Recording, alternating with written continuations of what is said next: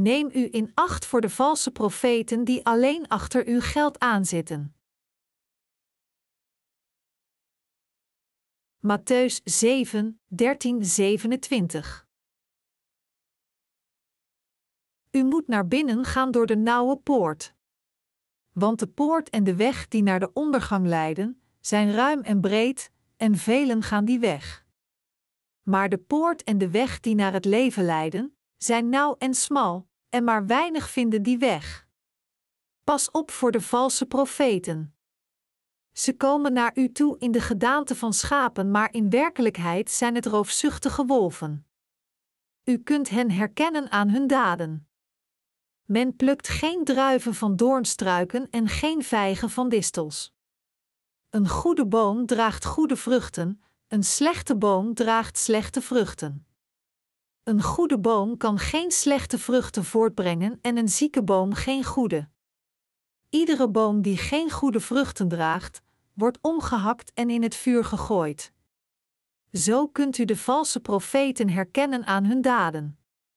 Wie tegen mij roepen, Heer, Heer, komen niet allemaal het hemelse koninkrijk binnen, maar alleen zij die de wil van mijn Vader in de hemel doen.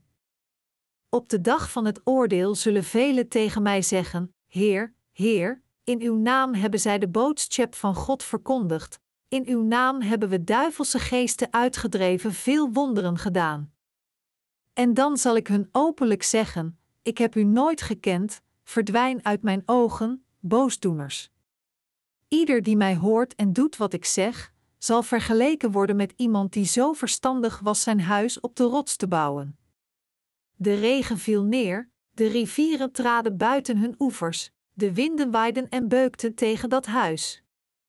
Maar het stortte niet in, want het was gebouwd op de rots. Ieder die mij hoort maar niet doet wat ik zeg, zal vergeleken worden met iemand die zo dom was zijn huis op zand te zetten. De regen viel neer, de rivieren traden buiten hun oevers, de winden waaiden en teisterden dat huis.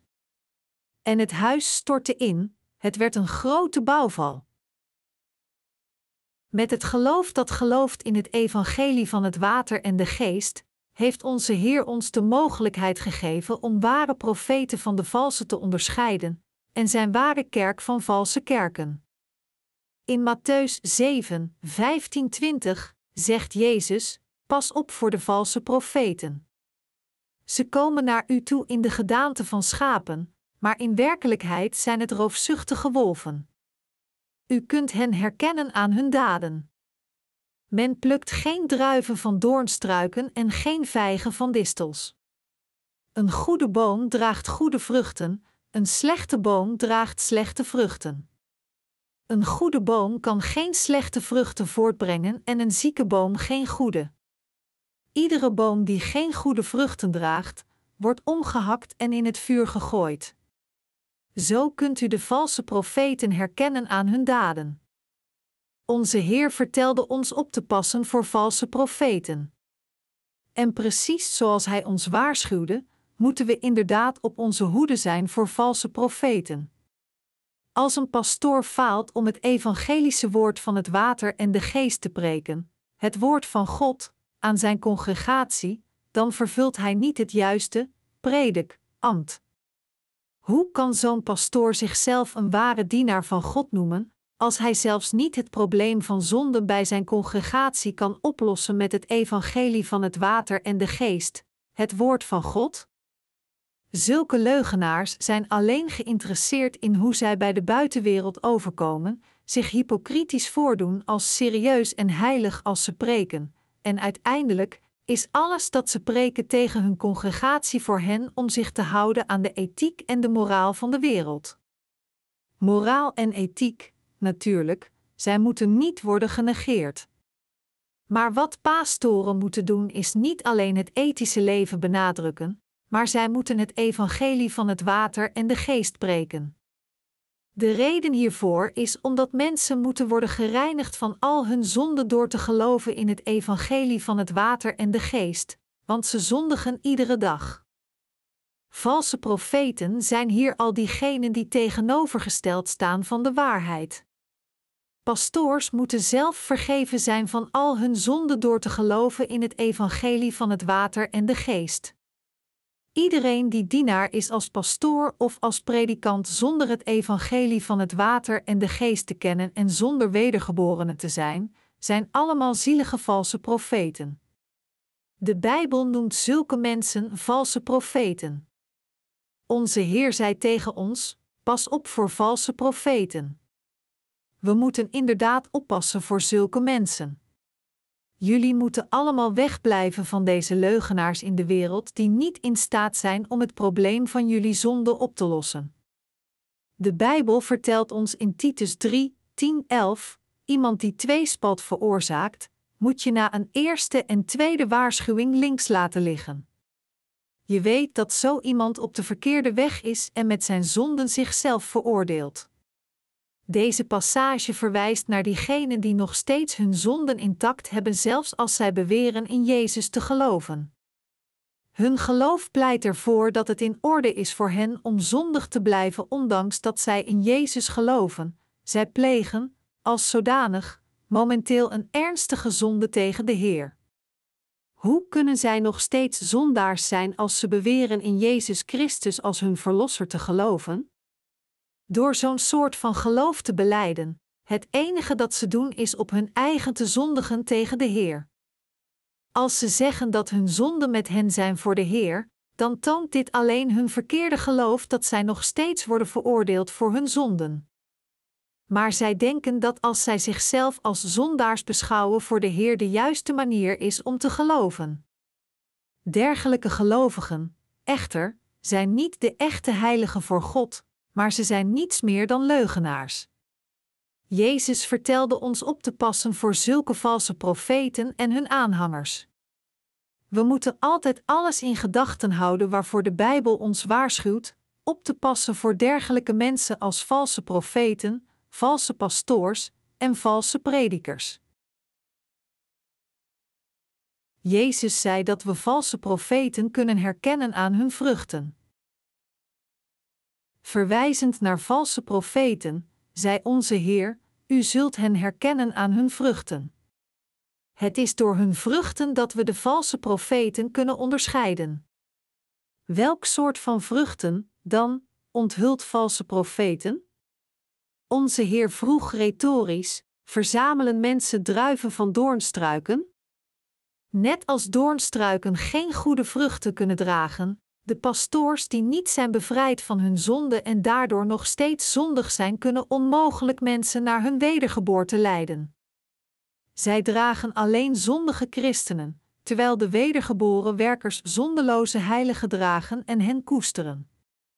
Als een pastoor zondaars niet in zondeloze heiligen kan veranderen door het evangelie van het water en de geest, dan is hij duidelijk een valse profeet.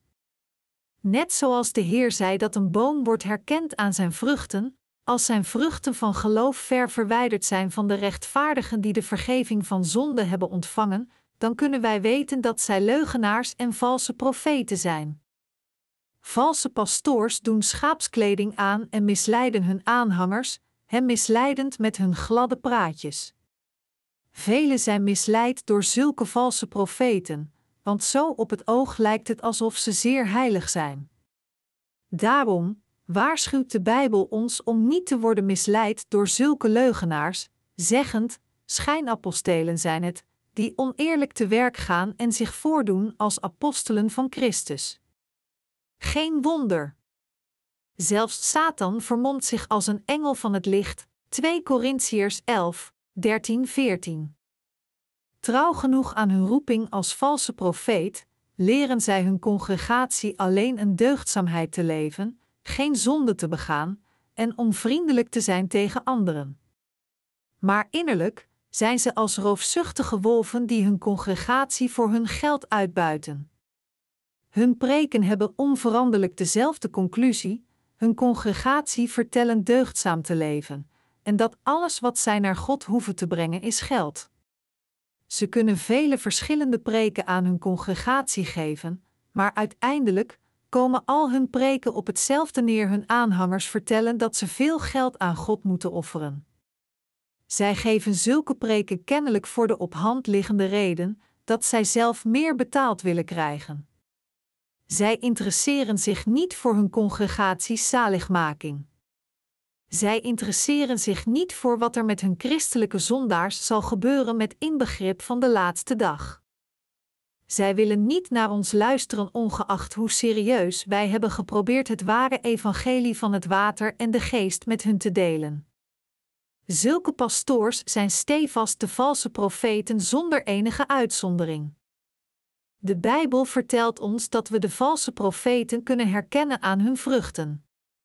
Wij kunnen hen onderscheiden door te kijken of zij wel of niet het evangelische woord van het water en de geest preken, het woord van God, en door te onderzoeken of er iemand onder hun aanhangers is gaan geloven in het evangelische woord van het water en de geest en de vergeving van zonde door hen heeft ontvangen. Natuurlijk, zij preken ogenschijnlijk het woord van God, maar geen werken van zaligmaking rijst op uit wat zij prediken. Door te geloven in het evangelische woord van het water en de geest, kunnen we niet alleen weten of zij ware profeten of valse profeten zijn door hun geloof, maar ook kunnen wij niet worden misleid door zulke leugenaars. Het evangelie van het water en de geest is de barometer dat de valse profeten apart zet. Daarom zijn wij, de wedergeborenen van het water en de geest, Johannes 3, 1-10, Gods eigen mensen en zijn dienaren die onderscheid kunnen maken tussen slechte bomen en goede bomen. Laat ons nu de karakteristieken van valse profeten in meer detail onderzoeken. Het eerste kenmerk van een valse profeet is dat iedereen van hen zonden heeft voor God. Daarom, als een bepaalde prediker een zondaar is voor God, dan is hij een valse profeet. Zo iemand zou zonder twijfel iedere dag tegen zijn congregatie vertellen om voor God te komen met alleen geld. En hij zou helemaal niet geïnteresseerd zijn in het evangelie van het water en de geest, noch zou hij erin geloven. Zo'n pastoor is een valse profeet. Zulke profeten zien hun congregatie alleen maar als een bron van hun rijkdom. Of hun aanhangers wedergeboren zijn of niet is voor hun niet interessant, en alles waarin zij zijn geïnteresseerd is geld. Ik weet niet zeker of jullie een dergelijke preek al eens gehoord hebben, maar iedere preek gegeven door valse profeten hebben iets op de een of andere manier met geld te maken. Hun preken kunnen hierop lijken: broeders en zusters, we moeten leven volgens het woord van God. In Deuteronomium 28 zei God dat als jullie je ouders eren en zich aan de wet houden, Hij jullie die en die zegening zal geven maar zelfs als zij hun preken op deze manier beginnen, uiteindelijk zijn ze alle gebonden om te zeggen dat Gods zegeningen zijn bedingt op hoeveel geld we offeren. Maar dit is niet de weg voor ons om hemelse en aardse zegeningen van God te ontvangen. Integendeel, alle zegeningen komen van het geloof dat gelooft in het evangelische woord van het water en de geest, het woord van God. Het is aan diegenen die horen en geloven in dit evangelische woord van het water en de geest dat God zijn zegening van zaligmaking geeft, als ook al de zegeningen van de wereld. Echter, de conclusie in de onveranderlijke preken van de valse profeten draaien om geld. Zij kunnen spreken over de wet, maar als zij zeggen: Dien God goed, geef offers aan je kerk en respecteer jullie pastoor, wat zij echt zeggen is: breng veel geld, als jullie een bom, duiten aan God offeren, worden jullie gezegend. Dit is hoe zij proberen jullie te misleiden. En heel hun doel van hun ambt ligt in geld. Zij leren mensen om grotere offers te geven, zeggend: hoe meer offers je geeft, hoe meer gezegend je wordt en hoe sneller je geloof zal groeien. Maar diegenen die geloven in het evangelie van het water en de geest en zijn boodschap begrijpen, worden niet misleid door dergelijke leugenaars. We moeten ontsnappen aan de misleiding van de valse profeten. Jezus zei: Pas op voor de valse profeten. Ze komen naar u toe in de gedaante van schapen, maar in werkelijkheid zijn het roofzuchtige wolven. Valse profeten zijn als wolven. Ze staan voor hun kudde in schaapskleding, maar hun harten zijn dat van een wolf, hun scherpe tanden tonend om hun kudde te verslinden, want ze zijn bezeten naar geld. Volgens de Bijbel zijn alle valse profeten niets meer dan wolven. Verre van het verspreiden van het evangelie van het leven aan hun kudde, leiden zij hun aanhangers naar het geloof in iets anders dan het evangelie van het water en de geest. En door dit te doen, buiten zij hun congregatie alleen uit die sterven bedekt met zonde in hun harten. Diegenen die deze dingen doen zijn niets anders dan valse profeten. Niet iedereen realiseert zich dat valse profeten nergens goed voor zijn. Maar, omdat de valse profeten van deze wereld zo bedreven zijn in misleiding, en omdat mensen vatbaar zijn om gemakkelijk te worden misleid door zulke valse profeten, kunnen zij makkelijk mensen verleiden tot het verkeerde geloof met hun gladde praatjes. Tegenwoordig heerst er in het verstand bij vele mensen verwarring, omdat er te veel leugenaars potentiële heiligen omringen. Maar het feit van de zaak is dat leugenaars op iedereen een slechte invloed hebben. Zelfs de dingen van de wereld hebben imitaties. Bijvoorbeeld, sommige slagers hangen imitatievlees van plastic in hun etalage. Op eerste het ogenblik denkt u dat het echt vlees is, omdat het zo vers en mooi lijkt en het spreekt jullie hongergevoel aan. Maar als jullie het beter bekijken, realiseren jullie je dat het geen echt vlees is, maar alleen een imitatie. Jullie kunnen je dan als bedrogen voelen. Hetzelfde geldt voor het brood. Zoals er echt brood is gebakken met meel, zo is er ook brood gemaakt van plastic. Kunnen jullie dit imitatiebrood eten? Natuurlijk niet. Het is gewoon niet eetbaar, het is feitelijk gemaakt van plastic om alleen maar op echt brood te lijken. Maar ongeacht hoe goed het eruit ziet, het eten van plastic kan alleen maar serieuze gezondheidsproblemen geven of zelfs je dood worden. Dit vals brood is precies hetzelfde wat valse profeten prediken. Broeders en zusters, ongeacht hoe aantrekkelijk de leiders van jullie kerken zijn, ongeacht hoeveel zij van jullie houden, en ongeacht hoe aardig men jullie behandelt, als ze falen om tegen jullie het evangelische woord van de vergeving van zonde dat jullie in staat stelt om wedergeboren te worden uit het water en de geest breken, moeten jullie zich allemaal realiseren dat ze behoren bij de valse profeten. Al zulke mensen zijn valse profeten die niets meer zijn dan geestelijke loontrekkers. De Bijbel vertelt ons duidelijk dat we op moeten passen voor zulke mensen. Onze Heer beschrijft valse profeten als roofzuchtige wolven. Zijn jullie nog steeds onder de zorgen van dergelijke valse profeten? Deze mensen exploiteren niet alleen jullie geld, maar erger nog, ze stelen ook jullie zielen. Het enige wat dergelijke valse profeten van jullie willen is zoveel mogelijk geld van jullie aftroggelen, om mooiere en grotere kerk te bouwen, terwijl of jullie zielen rechtstreeks naar het vuur van de hel gaan of niet hen helemaal niet interesseert. Wat, nu, dan, moeten jullie doen? Jullie moeten een boom herkennen aan zijn vruchten. Iedereen die alleen over geld spreekt als hij zijn mond opendoet, wiens woorden onvermijdelijk rond zijn eigen hebzucht voor geld draait, is niets meer dan een loontrekker en een valse profeet. Als zodanig herkennen we valse profeten aan hun vruchten.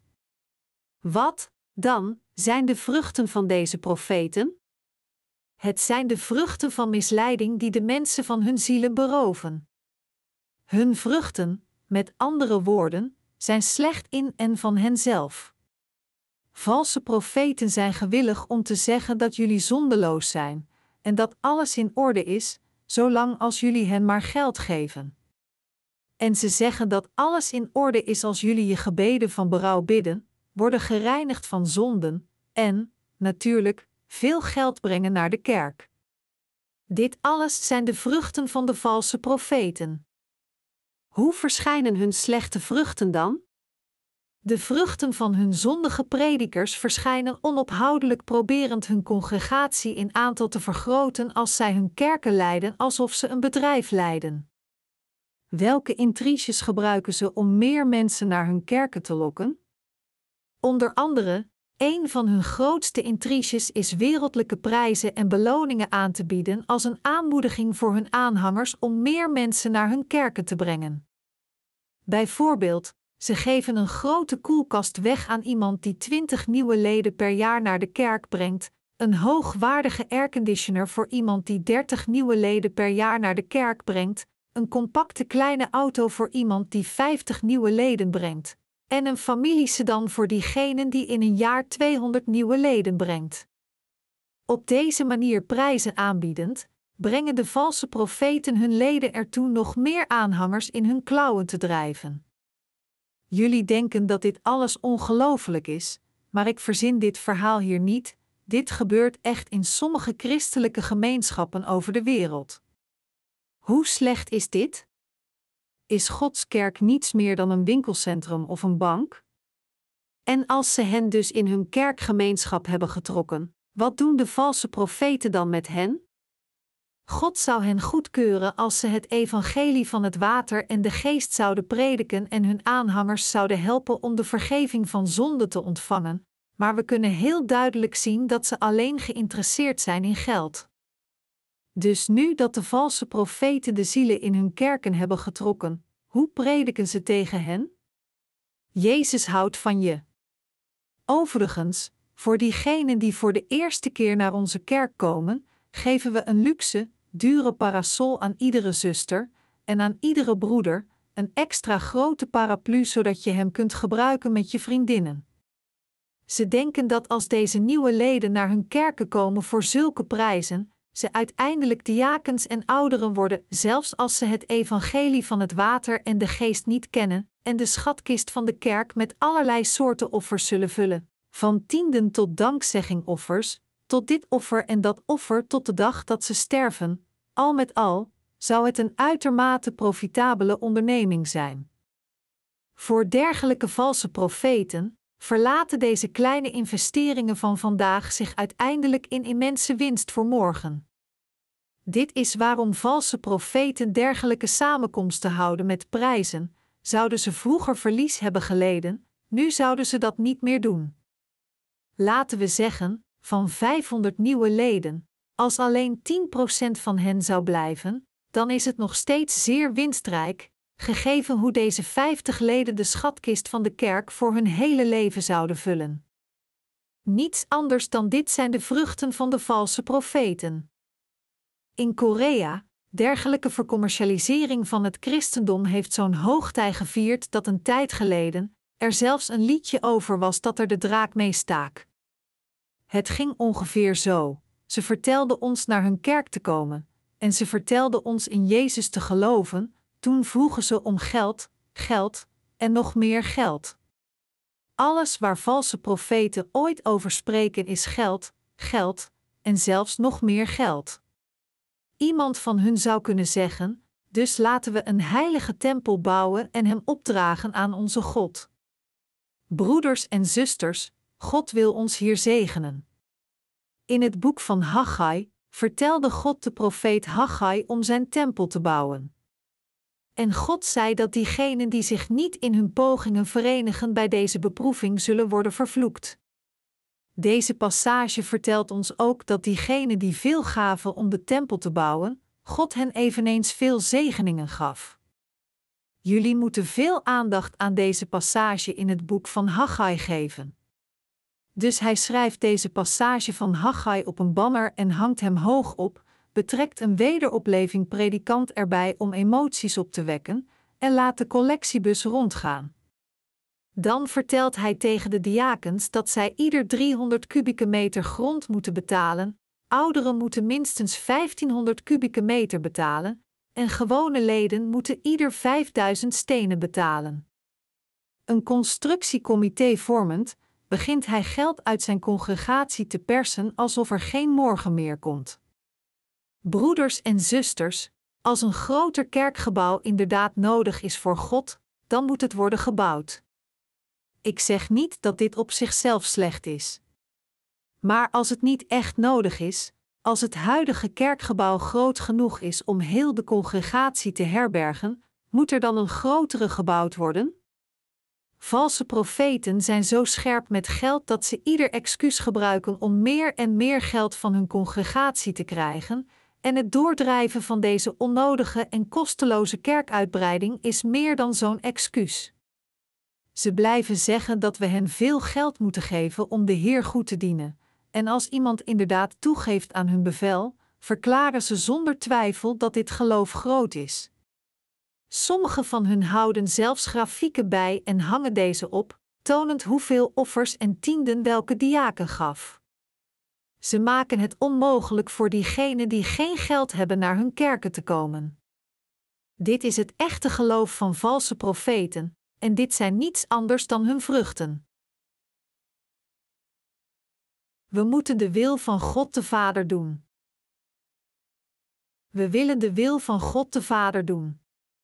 We moeten niet onze eigen wil stijfkoppig uitvoeren, maar ieder goed werk volgens de wil van God de Vader doen. Wie kunnen de wil van God de Vader doen? Alleen zijn kinderen kunnen dat. Wie is gewillig om de wil van die andere ene vader te doen?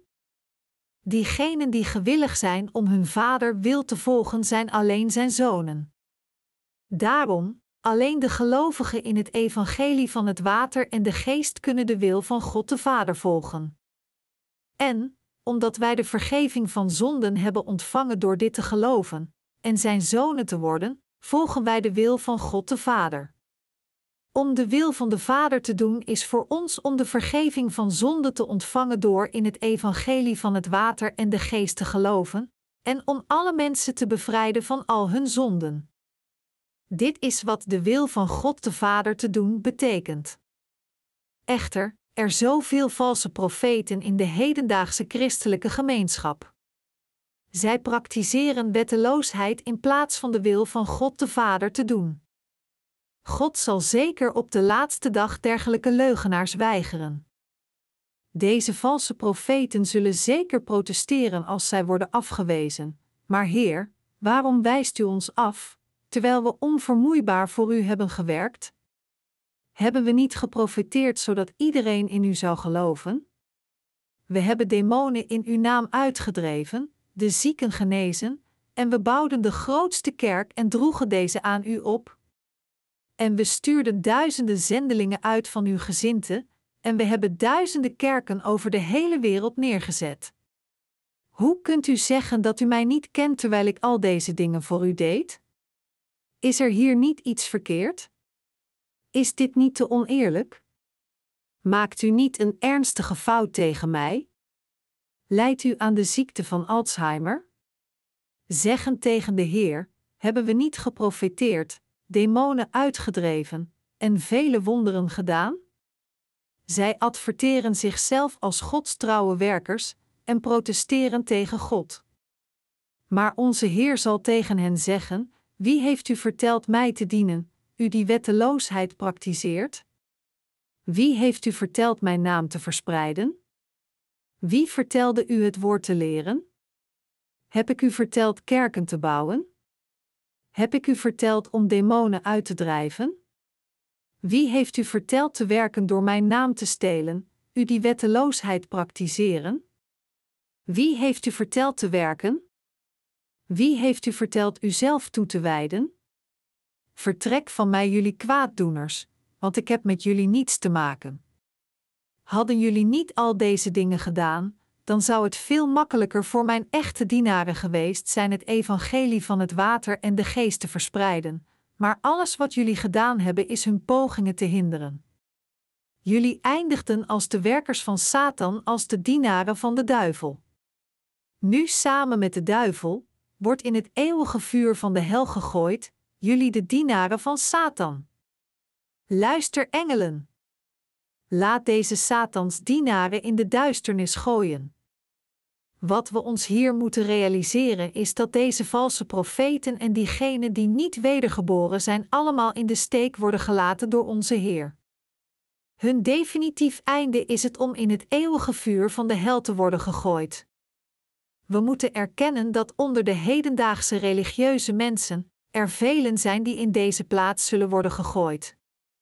We zullen het pas echt weten als we werkelijk in de hel zijn. Maar ik heb gehoord dat de hel al vol was. Zal er plaats zijn voor mij? Misschien dat God me in plaats daarvan naar de hemel stuurt, aangezien er geen vrije kamers zijn in de hel. Er zijn velen die zulke onbeschaamde, roekeloze en idiote dingen zeggen.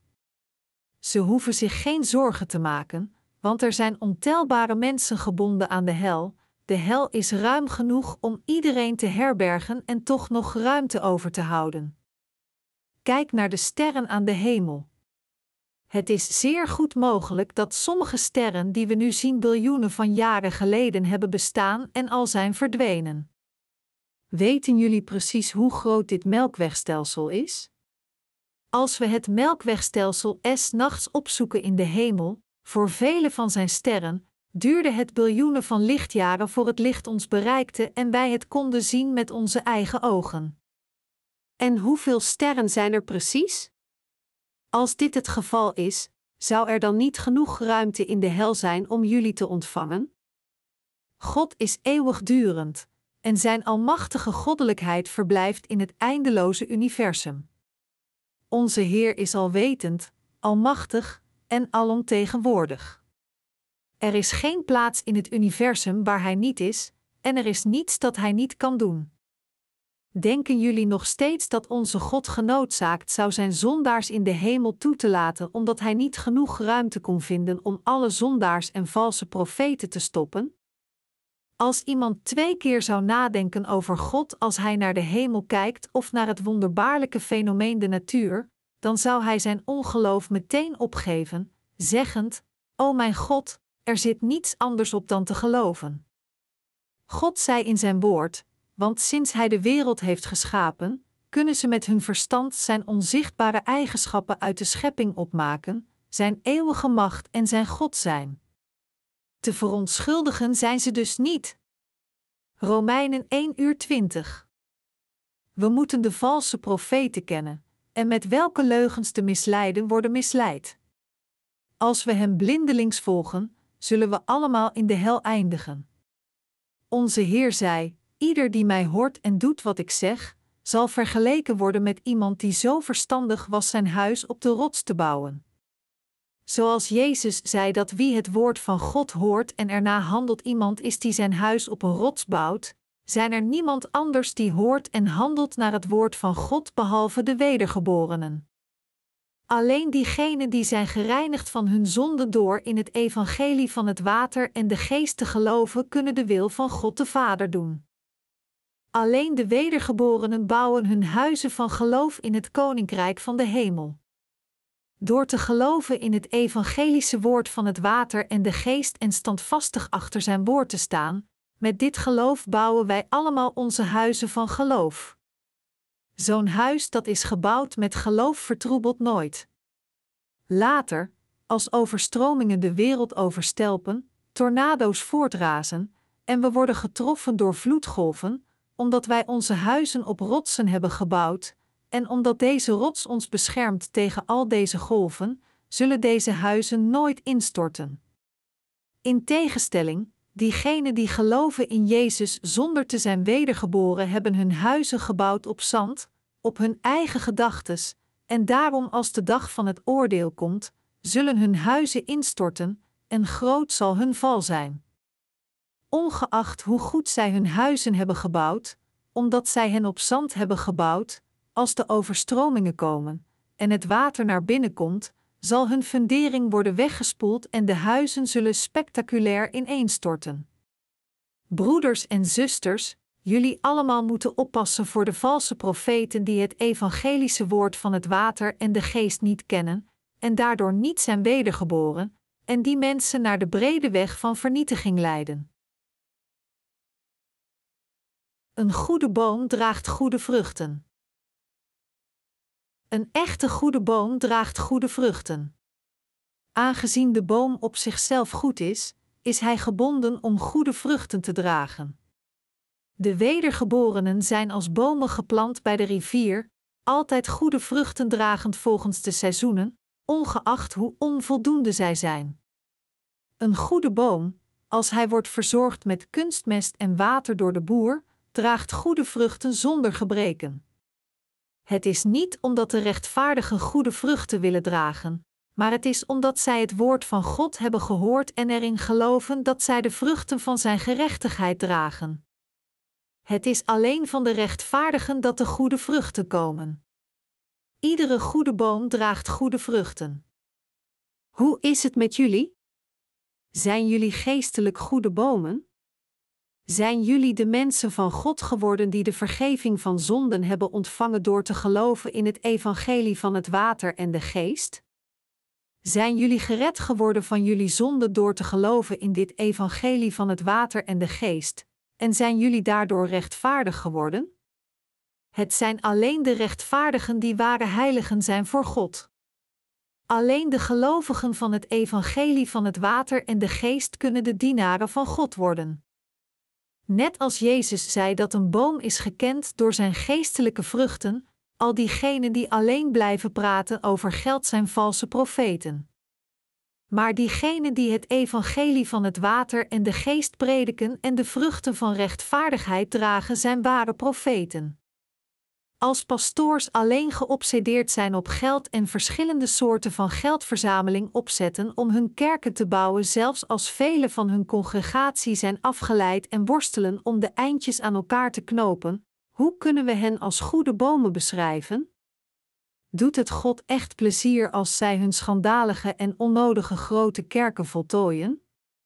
Is Hij blij met de blinde christenen die de grote kerken vullen? Broeders en zusters, van alle mensen, moet u op zijn minst geloven in het evangelie van het water en de geest, en het aan iedereen verspreiden. Voor ieder van ons, onze levens op deze aarde is alleen van korte duur, en in minder dan geen tijd vinden we onszelf staande voor God. Een leven dat werd besteed aan het verspreiden van het evangelie van het water en de geest, zodat anderen de vergeving van zonde zouden ontvangen, is het juiste leven om te leven voor God.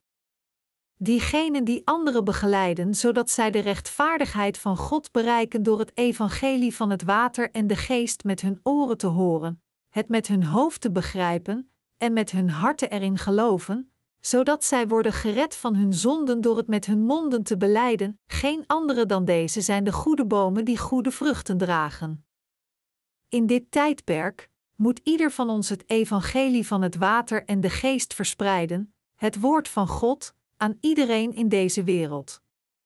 We moeten anderen leren wie de valse profeten echt zijn.